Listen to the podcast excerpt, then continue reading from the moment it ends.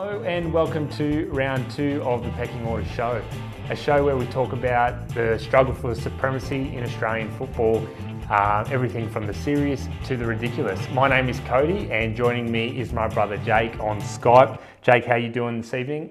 Cody, I'm doing well, thank you. How are you? I'm doing very well, thanks. Let's get into round two, Ace. TPO Rankings. So in round two of the Pecking Order show, we'll be talking all things about the Pecking Order Championship. Now, we mentioned this briefly last week, ran out of time, so we're going to be nailing it tonight. Jake's going to break down what it is and who are the current holders.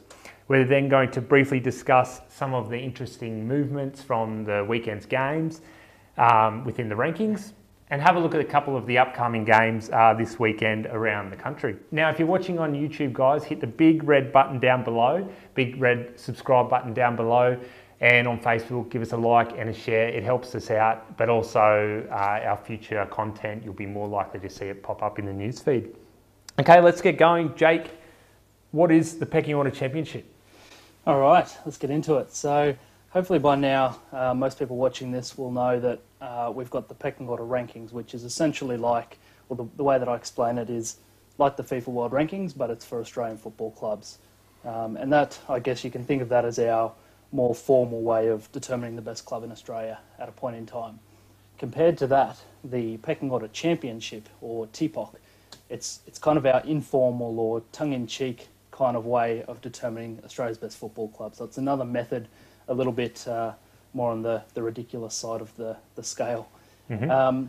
The idea originally came from some fans in Scotland back in the day, and you can imagine how this conversation would have gone, probably in a pub somewhere. It was in 1967, I think, when Scotland beat England in an international game, and it just happened that was the first loss that England had after they won the World Cup in '66. So these Scottish fans sitting in a pub declared that, seeing as though they were the first to beat the world champions, that must make them the unofficial world champions. Makes sense. So I think that's where it started, and a journalist might have run with it. And at some point, somebody picked it up and thought, well, I'm going to look at this a bit more seriously.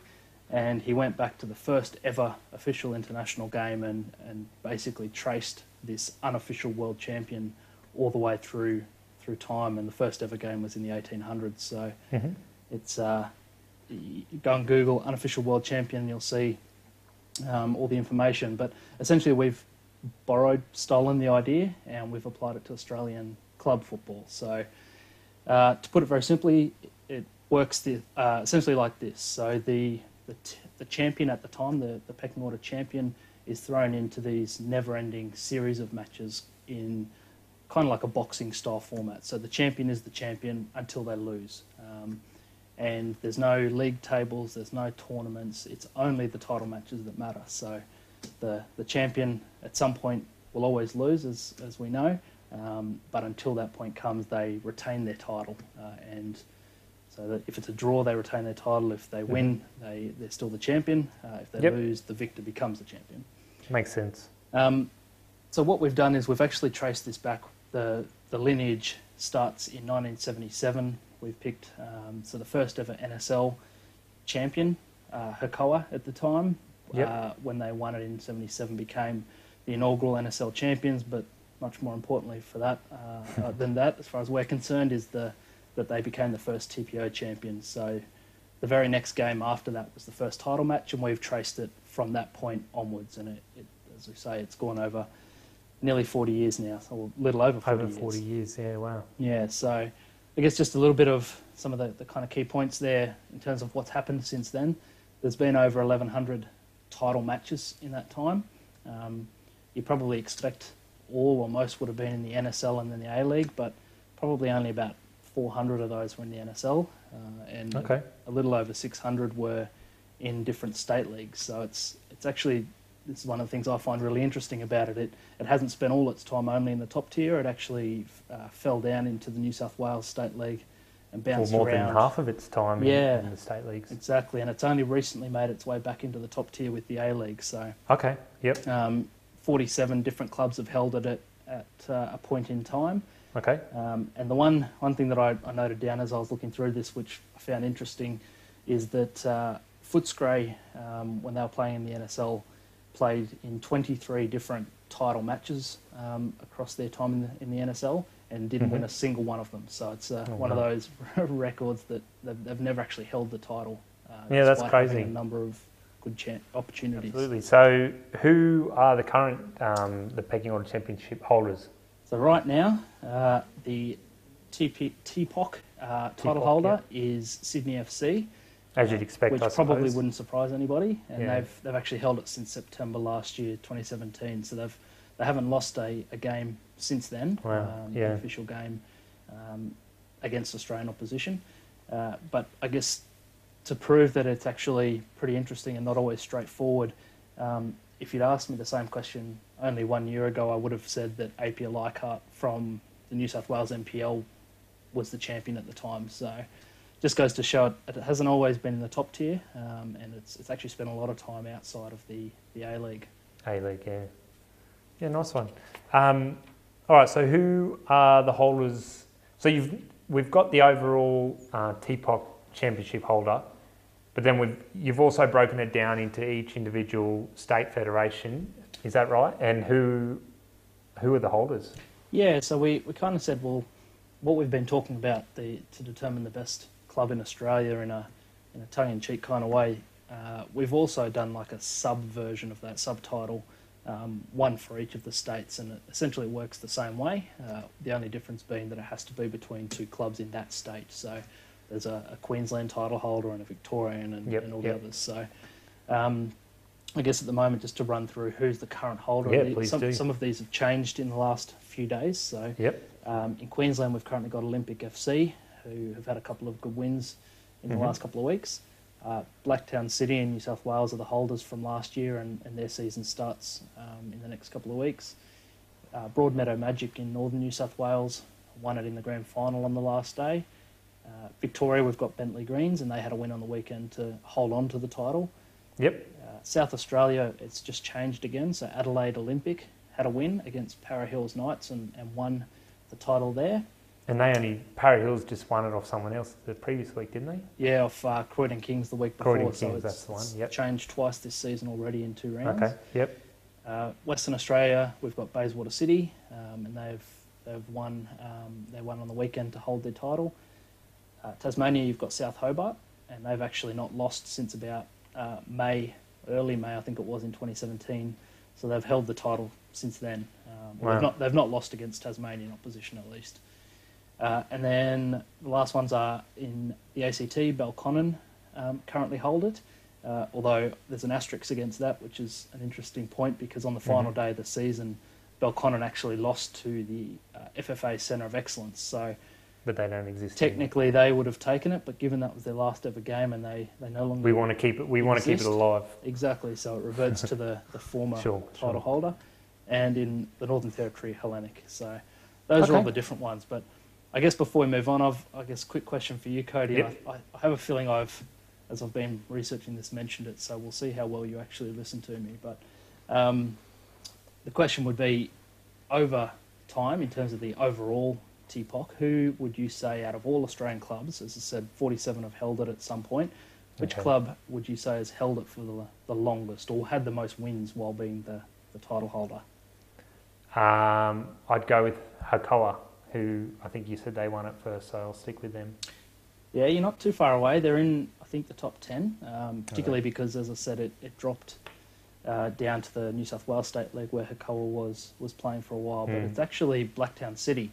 And being in New South Wales, they won a lot of those games in the time. But the interesting thing with Blacktown and the TPOC is that because they've won the most games, they've held it for the most time, they're on top of the rankings, but they also happen to be the club that lost a TPOC title match to an A-League club and let the TPOC go back into the A-League. So despite holding it for a long time, they lost to Western Sydney in the FFA Cup and it went back to the A-League. So there you go. That's interesting. Very interesting. All right, well, thanks for that, Jake. Thanks for that explanation. If anyone has any questions around that, please just hit us up in the comments as always, and Jake will be sure to get back to you. Next up, let's run through some of the results from the weekend just gone and the impact it's had on the TPO rankings. Okay, so we had a few games picked out last week, so let's do a quick recap of those. So Moreton Bay versus Olympic in the Queensland NPL. Olympic made it 4 from 4 on a very wet and rainy weekend in Queensland, in Brisbane. Olympic are now taking an early 5-point lead on the ladder, and I'm imagining they've moved up the rankings a bit, Jake? Yeah, they've moved up into about 30, or the mid-30s, I think it is. So they're still outside the top 25. Yep. Very good start to the year, but at the same time, the 5-point gap is because most of those other clubs have still got a game in hand. Yeah, sure. So yeah. Very wet weekend in Brisbane, and it was the only one in Brisbane to be played. So okay. We'll see what happens, but they've won against a couple of top teams, so looking good. Yep, the other game we had picked out was in the Queensland, the FQPL, Rochetown and Peninsula, washed out, so we'll quickly move on from that. I think this is one of your games you had lined up was Perth Soccer Club versus Perth Glory Youth Team. Yep. What was the result there? So Perth Glory got up over Perth there. That's a bit of a surprise, I think, wouldn't it be? A bit of a surprise, yeah. If you're looking at the rankings. And the reason I picked it out at the time was because Perth had a chance to potentially become the top-ranked club in Western Australia if they won that and jump over Bayswater, which didn't happen, obviously, so they actually dropped a lot of points. Yeah, wow. I suppose the youth teams are always a bit unpredictable. You never really know who's going to be playing from dropping down from the A-League teams.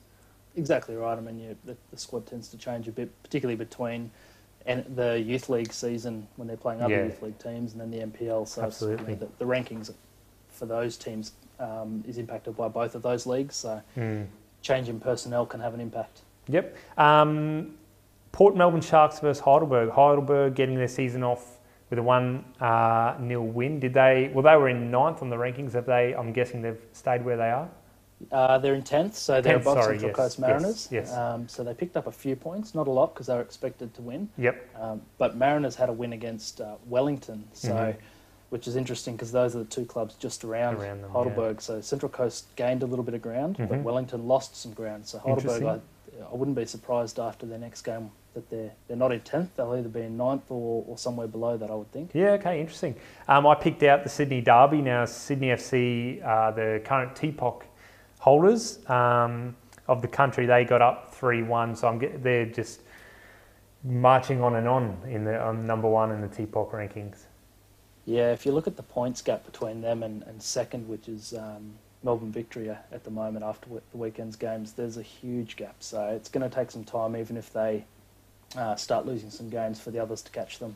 Yeah, absolutely. And the last one I picked out was Campbelltown City in the South Australian NPL versus Adelaide City. And Campbelltown getting up 1-0. And Jake, I think they've jumped, I looked at this earlier, up 4 spots from that game and up to 34th on the rankings. And Adelaide City dropped a couple.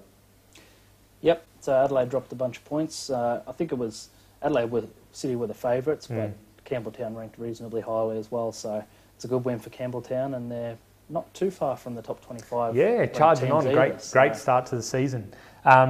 Cool. So let's look into some of this weekend's games that pique our interest. Now, you went first last week and stole one of my games, so I'm going first this week, and we'll just do 2 games each. Well, I'm going to do 2. I'll try and limit you to 2 as well. How about we go 1 for 1? Okay, let's do that, 1 for 1. All right, well, I'm going to continue on with Campbelltown City. They've piqued my interest the last couple of weeks. They play Croydon Kings this Saturday night. Been really enjoying watching Campbelltown's rise up the rankings. As I mentioned, they've jumped up to 34th spot. And Croydon Kings, who were, I think, inside the top 25, have just dropped outside of it. And anyway, either way, they're 7 places above Campbelltown City. So I'm guessing we'll have a look at their predictions, maybe put a slideshow up, an image up for people at home. But I'm thinking Croydon Kings will be slight favourites, maybe not at home, but I think that'll be a really an interesting game to follow. Now, your game. Fair enough. So the games I've picked 3. I know you tried to keep me to 2, but I couldn't do it. They're the Pecking Order Championship themed, given that's what we were talking about tonight. So the first one I had was Newcastle Jets versus Sydney, mostly because Sydney being the TPOC holders, and they've held it since November, just waiting to see who will knock them off that podium, and Newcastle's probably one of the best bets for if a team's going to do it. That, yeah. And I guess even though everybody knows at this stage that Sydney's going to win the league and the premiership at least, it could be mathematically confirmed with a win this weekend. In fact, I think it will be if they win. So an important game from that point of view, even though it's all but confirmed anyway. Yep. All right, well, I'll go on. No, you go, because you've got three, so you go your second game. All right, so my other one's in the Victorian NPL. I've got Oakleigh Cannons and Bentleigh Greens, again, because of the TPOC, so Bentleigh Greens being the holders there, and whether they can hold off Oakleigh Cannons, who started really well. And both of those clubs are in the top 20 ranked clubs in Australia, in the whole country, so it should be a good game. Oakleigh Cannons have a loss? They had a win in week one. Okay. Yep. You're sure?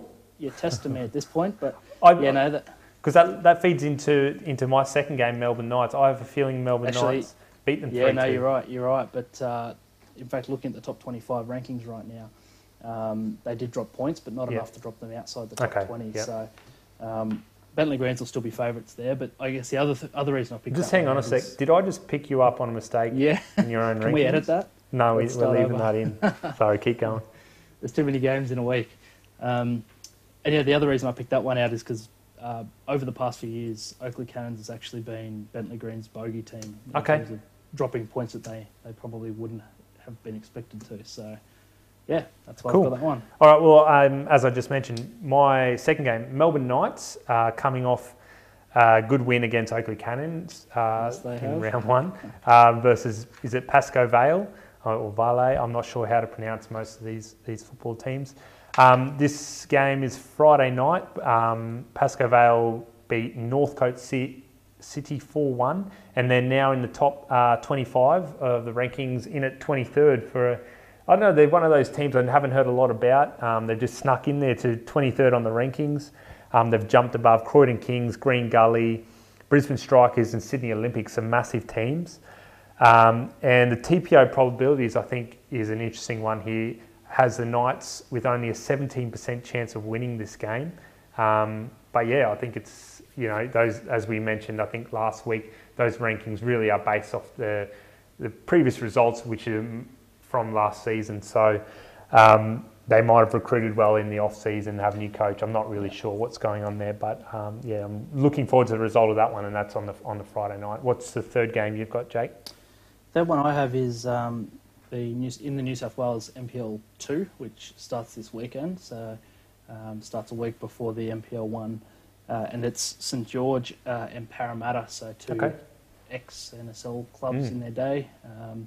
And I've picked this one because, not that as I said, it's TPOC themed. Neither of these are the TPOC holders in that state, in New South Wales, but they've both had an impact in the past, and I've picked this one because St George, it gives me an excuse to kind of tell this story, but St George, they're probably the club out of all of those 47 that have held it at some point that have had the biggest impact in terms of where the title has gone.